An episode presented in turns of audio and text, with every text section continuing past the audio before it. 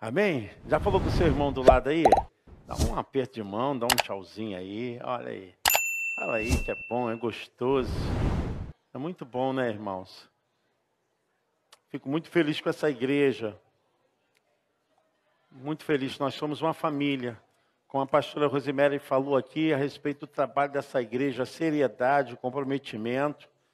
Muito bom, irmãos na medida nós temos ajudado, feito trabalho de igreja, ajudando uns aos outros, fazendo verdadeiramente o amor de Deus crescer entre nós. Mas a igreja tem uma função, entre muitas outras, né? Muito importante, que é de alimentar o rebanho. Essa é a minha preocupação, irmãos.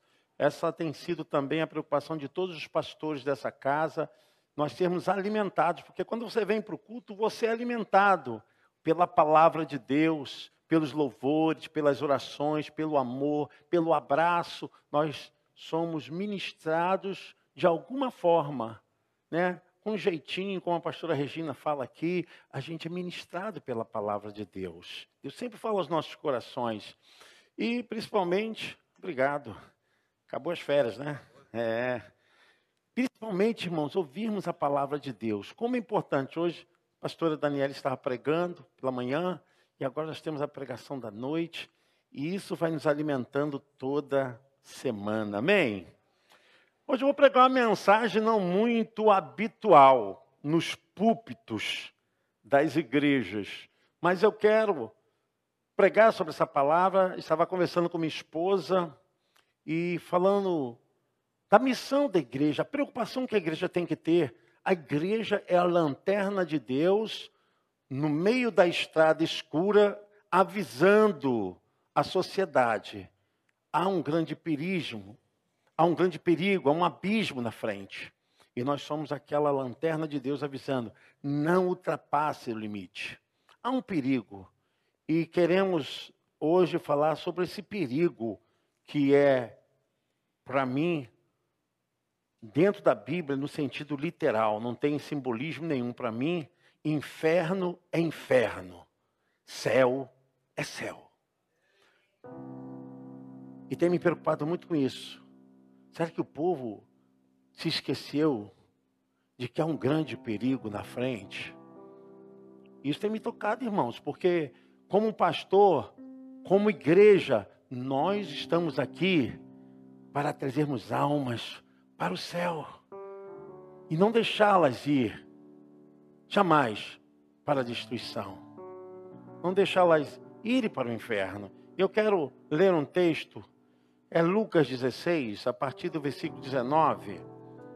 Claro que nós vamos usar outros textos, mas esse texto vai ser o texto da pregação.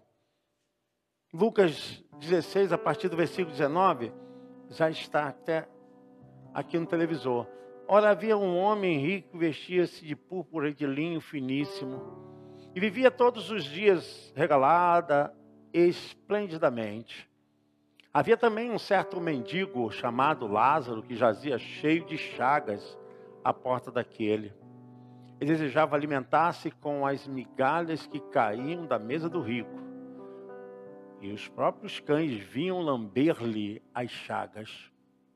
E aconteceu que o mendigo morreu e foi levado pelos anjos para o seio de Abraão. E morreu também o rico e foi sepultado. E no Hades ergueu os olhos, estando em tormentos, e viu ao longe Abraão e Lázaro no seio. E clamando disse: Abraão, meu pai, tem misericórdia de mim e manda Lázaro que molhe na água a ponta do seu dedo e me refresca a língua, porque estou atormentado nesta chama. Disse, porém, Abraão: Filho, lembra-te de que recebeste os teus bens em tua vida e Lázaro somente males, e agora este é consolado e tu atormentado. E além disso, está posto um grande abismo entre nós e vós de sorte que os que quisessem passar daqui para vós não poderiam, nem tampouco os de lá passar para cá.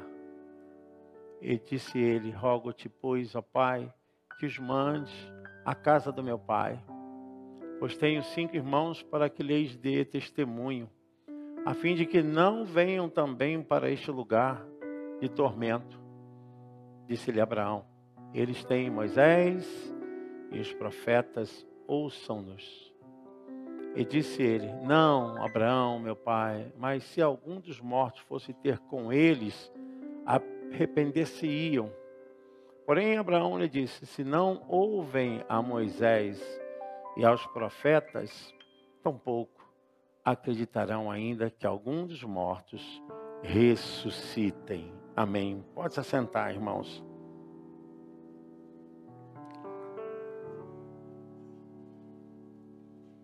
Eu sei que ouvir mensagem de motivação, de promoção, sempre de alegria, é algo muito importante. A gente precisa.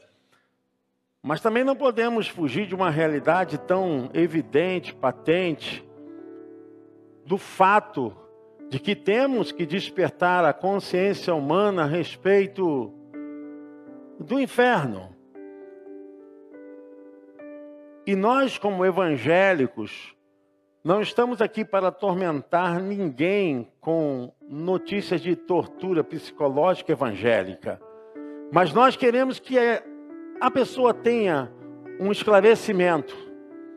E a Bíblia fala do inferno.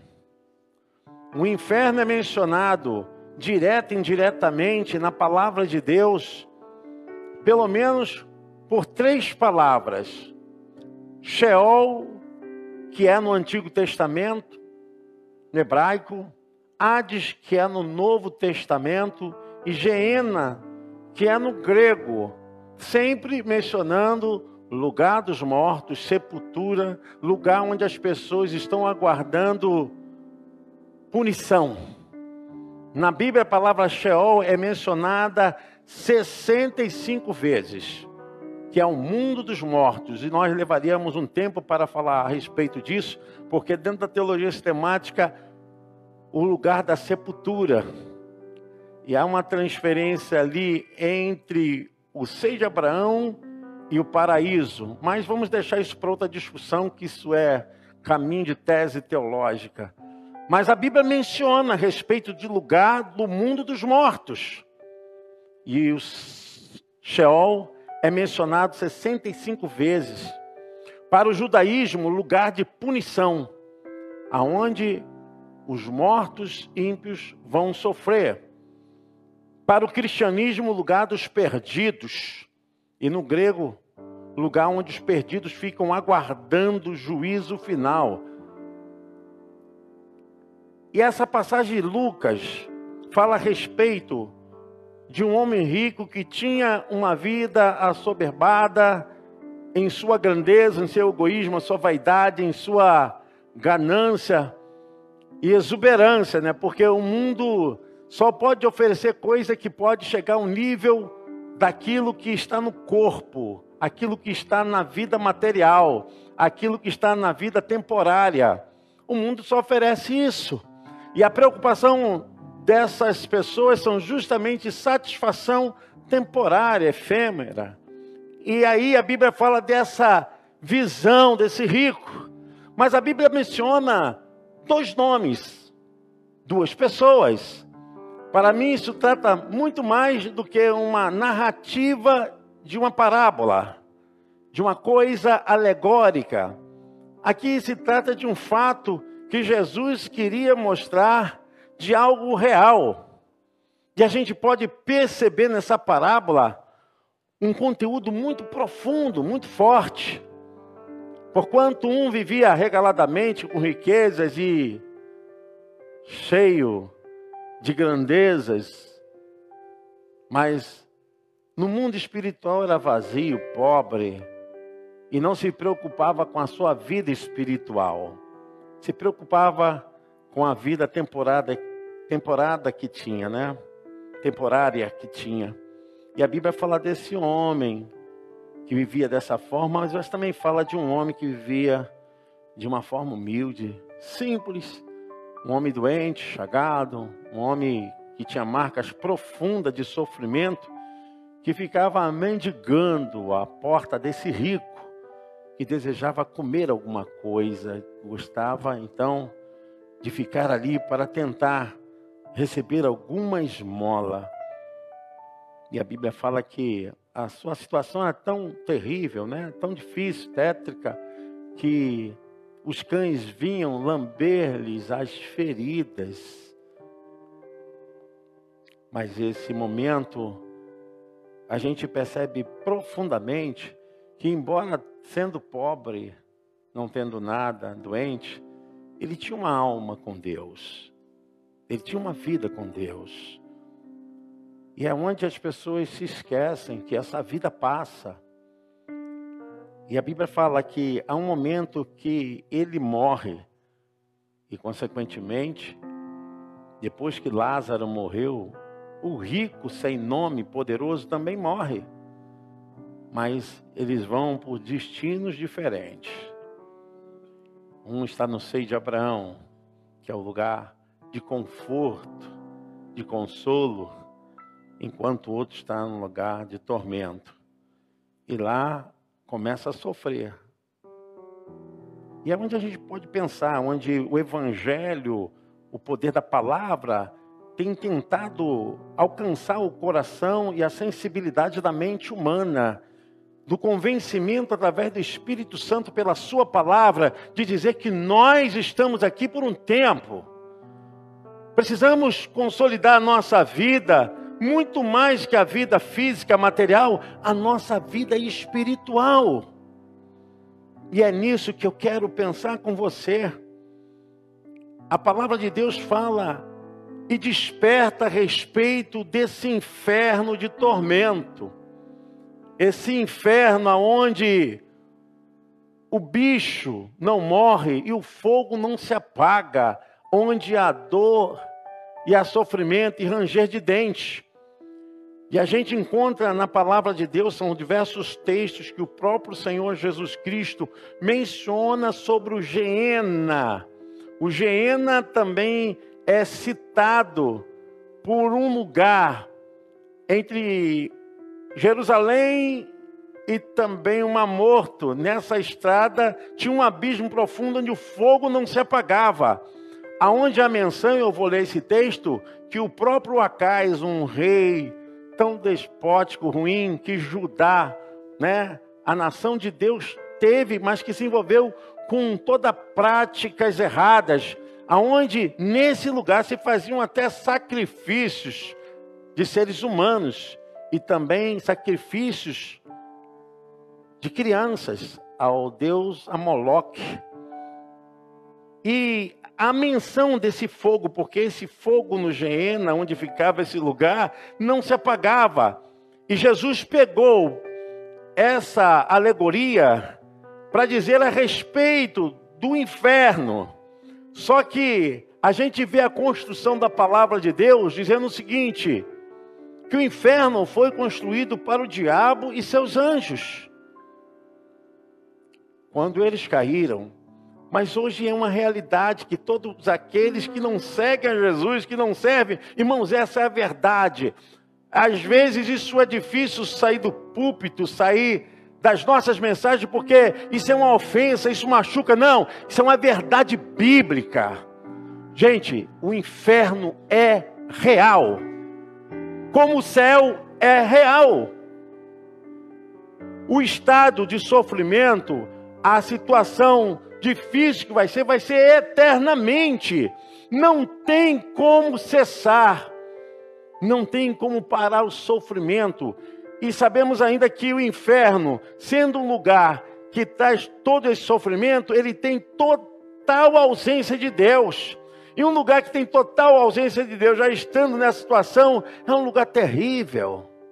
É um lugar onde o próprio Senhor Jesus Cristo mencionou, falando a respeito de um lugar de dor terrível, condição que o ser humano poderá se encontrar. E nesse texto que nós lemos, eu não quero me ater, mas só me basear nele, a consciência depois da morte. Existem algumas teorias que falam que quando o homem morre, ele dorme. E a gente percebe que nesse texto, a memória tanto do rico quanto do Lázaro estavam nítidas, estavam completamente ágeis, estavam conscientes, sabiam do estado. Que não há sofrimento sem consciência, só há sofrimento com consciência. E a gente percebe ali que o rico conversa com o pai Abraão e pede, avisa: esse lugar é muito terrível. Pede a Lázaro que toque a ponta do seu dedo em água e refresca a minha língua. Mande alguém para avisar os meus irmãos para não continuarem nessa tendência de vida, porque é um viés terrível, o inferno é real. Assim ele estava falando. Mande alguém para avisar os meus irmãos, para não virem para esse lugar. E é uma realidade, embora muitos teólogos progressistas tentam dizer que é simplesmente uma metáfora, não é metáfora que o próprio Evangelho cita mais de dez vezes a questão do inferno. O livro do Apocalipse também menciona, e nós queremos sempre aliviar, porque há uma agressão à mente das pessoas, há um terror psicológico evangélico. Não! Há uma realidade que eu e você precisamos enfrentar. Não tem como a gente fantasiar e achar que isso aqui é ilusão, é simbólico. Jesus fala, e eu quero citar aqui alguns textos, se puder, aí, Paulo, poder me ajudar. Mateus 10, versículo 28, Jesus fala a respeito da existência desse inferno. E não temais os que matam o corpo e não podem matar a alma. Temei antes aquele que pode fazer perecer no inferno a alma e o corpo. Mateus 5, 29 também são palavras do Senhor Jesus Cristo que falava: portanto, se o teu olho direito te escandalizar, arranca-o e tira-o para longe de ti, pois te é melhor que se perca um dos teus membros do que todo o teu corpo seja lançado aonde? No inferno. Nós temos aqui mais de 10 versículos que mencionam Mateus 5,39, Mateus 5,22, Mateus é, 18, versículo 9, Marcos 9, 43, Marcos 9, 47, Marcos 9, 45, Lucas 12, 5, Tiago 3, 6. Fora do livro do Apocalipse que nós vamos ler. Então, nós podemos saber nitidamente pelas Escrituras que, embora existisse um lugar onde sepultava as pessoas chamado Sheol, o Hades ou Geena, Jesus usou para ilustrar que existe um perigo que é real, que é literal. E a Bíblia diz que a forma grega desse dessa palavra Geena é Gerinon, Vale de Rinom, onde eu comentei, por triste relato que está no Velho Testamento, segundo de Crônicas, versículo 28, verso 1 ao 3, fala do reinado de Acais, um rei ruim, cruel, que fez passar crianças e sacrifícios humanos naquele lugar Segundo de Crônicas 28, 1 ao 3, relata essa situação terrível. Tinha Cais 20 anos de idade quando começou a reinar, e 16 anos reinou em Jerusalém. E não fez o que era reto aos olhos do Senhor, como Davi, seu pai. Antes andou nos caminhos dos reis de Israel e demais disso, fez imagens fundidas a Baalins também queimou incenso no vale do filho de Rinom e queimou os seus filhos, conforme as abominações dos gentios que o Senhor tinha desterrado de diante dos filhos de Israel. E Jesus, quando fala disso, fala para alertar. Eu estava fazendo um estudo sobre essa questão da parábola. Parábola, pela visão do Oxford Languages, quer dizer uma narrativa alegórica que transmite uma mensagem indireta por meio de comparação ou analogia. Quer dizer que se pode pegar algo figurativo para desenhar uma mensagem que seja verdadeira, que transmite verdade. Sabe, irmãos, Marcos 9, 47, 48, Jesus fala a respeito do inferno. E se o teu olho te escandalizar, lança-o fora, melhor é para ti entrares no reino de Deus com um só olho do que tendo dois olhos e ser lançado no fogo do inferno, onde o seu bicho não morre e o fogo nunca se apaga. Jesus está falando que algum dos membros que nós temos que às vezes nos faz pecar, ele está dizendo o seguinte: que nós precisamos fazer com que eles sejam neutralizados, não tenham esse poder de nos conduzir a um caminho errado da palavra.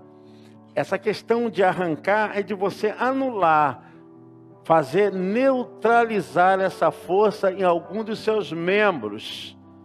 Porque é melhor você anular e neutralizar um dos membros e ter essa luta, esse conflito durante a circunstância de vivenciação, do que você ter todo o seu corpo e a sua vida ser lançada no inferno por causa desses desejos efêmeros. O inferno é um lugar de separação de Deus. É 2 Tessalonicenses 1:9 a menção a respeito do conteúdo que estamos falando, os quais por castigo padecerão eterna perdição, antes a face do Senhor e a glória do seu poder, quando vier para ser glorificado nos seus santos e para se fazer admirável naquele dia. Queridos, o Apocalipse 10, Apocalipse versículo 20, versículo 10, fala a respeito que o inferno foi criado para o diabo. O diabo que os enganava foi lançado no lago de fogo, enxofre, onde está a besta e o falso profeta. E de dia e de noite serão atormentados para todos sempre. Amém. Só até aí mesmo. Os homens vão para o inferno por quê? As pessoas vão para o inferno por quê? A Bíblia diz: vão para o inferno porque negaram a salvação. Porque negar a fé em Jesus Cristo, a sua obra. Seria muito melhor a gente falar de mensagens de negócios, né? Oh, você vai crescer, você vai comprar, vai ter carro. Mas é isso que, infelizmente, o viés de algumas igrejas adotaram para os seus púlpitos. Esqueceram que nós estamos zelando pelas almas, pelas vidas eternas. Essas sim estarão diante do Deus Todo-Poderoso. Mateus 25, versículo 41, Jesus fala que o inferno foi preparado para o diabo e seus anjos. Então dirá também aos que estiverem à sua esquerda: Apartai-vos de mim, malditos, para o fogo eterno, preparado para o diabo e seus anjos. Eu sei que quem estiver no inferno, e quem for para o inferno, será um lugar de remorso, remorso de lembranças terríveis, onde vai sentir dor, sofrimento, onde a oportunidade de salvação não vai mais existir. Essa é a razão de que a igreja existe, essa é a razão de que o evangelho é pregado, essa é a razão de nós estarmos sempre ajudando as pessoas a permanecerem na fé, a conquistarem realmente uma fé que seja uma fé inabalável. Para quê, pastor? Para chegar aos céus, para chegar à eternidade com Deus. Porque nada nessa vida aqui pode garantir, a não ser por meio da fé em Jesus, a salvação. E nós temos um grande abismo. O texto diz: entre aqueles que vão para o céu e que vão para o inferno que nenhum pode passar para um lado nem outro para o outro, não tem mais chance. não tem mais oportunidade. E eu estive pensando sobre isso, porque a morte está se banalizando, as pessoas se acostumaram. E nós estamos vivendo um tempo onde muitas pessoas estão deixando a sua vida espiritual para depois. É muito triste o que nós estamos assistindo. Cenas e cenas que retratam descaso completo de conhecimento das Escrituras, de amor por Deus. Eu sei que as pessoas querem se divertir, querem alegria, querem coisas que venham realmente preencher alguma coisa, tomar conta de suas vidas. Isso é ótimo, sim.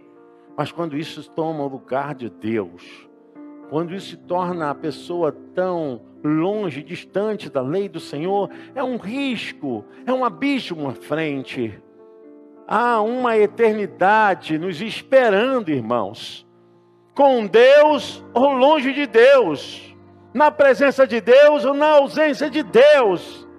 Fato é que a Bíblia tem nos despertado para essa grande realidade. E nós precisamos voltar a ter em nossos púlpitos mensagens que falam dessa consciência, dessa preocupação de vida eterna porque a morte não é o fim. A morte só leva esse corpo a voltar ao pó, mas o espírito e a alma, isso é eterno. Em Hebreus capítulo 9, versículo 27, nos desperta para uma grande verdade. E como aos homens está ordenado morrerem uma vez, vindo depois disso o juízo depois da morte não tem mais chance. Não adianta ter carro, casa, dinheiro no banco, roupas. As pessoas vão se esquecer de você, vão doar as suas roupas, seus bens vão ser divididos e muitas vezes divididos com briga na justiça. As coisas, às vezes, que você cuidou com tanto zelo, vão doar, vão distribuir. A gente pensa que alguma coisa aqui é para a eternidade, nada é para a eternidade. Tudo fica aqui. O que é para a eternidade somos nós, a nossa alma. Essa consciência a respeito de Deus, ela tem que ser uma realidade em nossas orações, em nossos cultos. Eu estou aqui porque eu quero a salvação eterna com Cristo, meu Senhor, meu Salvador. Porque afinal de contas, irmãos, não seria o evangelho poderoso se Jesus não pudesse abrir o caminho para o céu. Nós servimos a Deus porque queremos ir para o céu mesmo, queremos estar com Deus, queremos fugir desse lago de fogo, aonde a palavra do Senhor nos diz que há sofrimento, dor. Aquele homem, que na Bíblia não diz o seu nome, gritou: avisa para os meus irmãos, não virem para esse lugar. Não virem para esse lugar. Pai Abraão, avise. E Abraão disse: ainda que eu mandasse os anjos para avisar, lá eles têm Moisés e os profetas. A mensagem está aqui, o profeta está aqui pregando para você.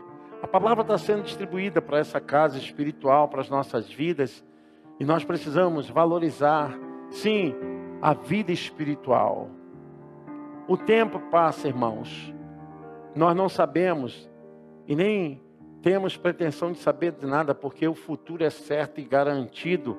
Como nós sempre cantamos aqui, né? Porque ele vive eu posso crer no amanhã. Eu não tenho preocupação, não preciso de búzios, né, carta de tarô, não preciso buscar em necromancia, e buscar em mediunidade, porque nada disso vai me dar confiança do que a palavra de Deus me disse. Se alguém está em Cristo, nova criatura é, e as coisas velhas, e eis que tudo, você pode aplaudir o Senhor.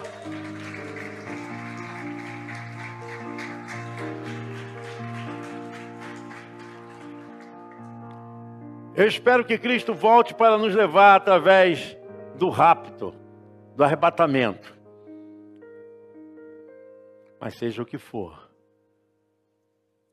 nós estamos seguros nas mãos do Senhor. Eu gosto do texto lá de Romanos, capítulo 8, a partir do versículo 31 em diante, até o 39, Paulo fala a respeito dessa segurança em Deus. Que diremos, pois, à vista, a minha tradução mental, que diremos, pois, a estas coisas? Se Deus é por nós, quem será contra nós? Aquele que nem mesmo seu próprio filho poupou antes, o entregou por todos nós. Como não, como nos não dará também com ele todas as coisas? Quem tentará acusação contra os escolhidos de Deus? É Deus quem os justifica. Quem nos condenará? Pois é Cristo quem morreu, ou antes, quem ressuscitou dentre os mortos, o qual está à direita de Deus e também intercede por nós. Quem nos separará do amor de Cristo? A tribulação, ou a angústia, ou a perseguição, ou a fome, ou a nudez, ou perigo, ou a espada? Como está escrito, por amor de ti somos entregues à morte todo dia. Fomos reputados como ovelhas para o matadouro. Mas em todas essas coisas somos mais do que vencedores por amor, né? Vencedores por aquele que nos amou.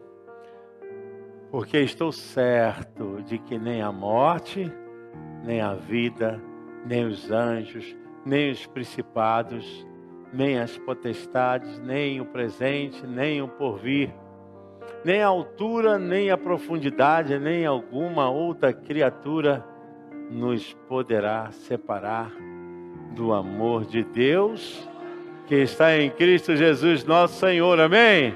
Você pode aplaudir o Senhor. Estamos nele para sempre. Mantenha a sua fé, meu irmão. Uma realidade. Nós precisamos ter em mente que nós fomos salvos dessa maldição de morte eterna. Porque há três tipos de morte: a morte física, a morte espiritual e a morte eterna. Logo que se uma pessoa é morta espiritualmente, ela é morta em todas as mortes. A única morte que Cristo venceu para que não morrêssemos mais é a morte espiritual, porque a morte física, ele vai nos ressuscitar em glória, amém? A morte física não é o fim, não, porque a Bíblia diz que esse corpo voltará agora glorificado. Feche seus olhos, eu quero orar por sua vida. Quero orar por sua vida espiritual. É importante que você dê valor à sua vida espiritual. É importante que você saiba que há um céu de luz, mas que também há um grande perigo, há um grande abismo. Mantenha a sua fé, mantenha a sua vida com Jesus passe o que passar, lembra-se daquele mendigo. Embora a vida não fosse muito boa para ele, mas a fé dele estava inabalável.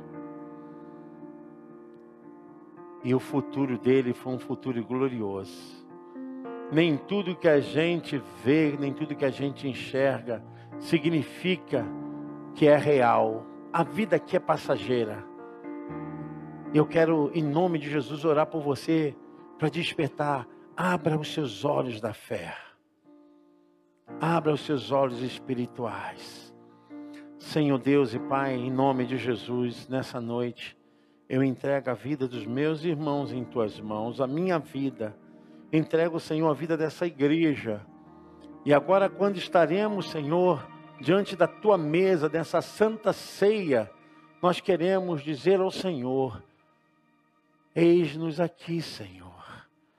Queremos te amar e te servir, e temos consciência de que o Senhor nos salvou da perdição eterna. E agora, Senhor, em nome de Jesus, se há alguém aqui que precisa entregar sua vida ao Senhor Jesus, que possa ser agora, através da sua mente, da sua consciência, você pode agora estar entregando a sua vida para Jesus, entregando o seu destino, o seu futuro, com a fé em Deus, no seu plano, você tem a vida eterna garantida junto de Deus. Senhor, nós queremos orar por aqueles que estão afastados da tua igreja. Pai, eu tenho certeza que o Senhor está fazendo essa obra linda. Aqueles que ainda não são batizados, aqueles que precisam de uma aliança mais forte, mais íntima contigo, Senhor. Há muitos, Senhor, que precisam largar o mundo, largar os prazeres dessa vida. Há muitos que estão enganados, Senhor. Infelizmente, suas mentes estão voltadas para as coisas que não te agradam. Mas em nome de Jesus, Senhor, o teu amor é grande, a tua misericórdia não tem fim. Toca no coração, Senhor. Toca nessa alma. Nós, Senhor, somos porta-voz da Sua palavra. Nós não temos poder nenhum, mas a Sua palavra tem.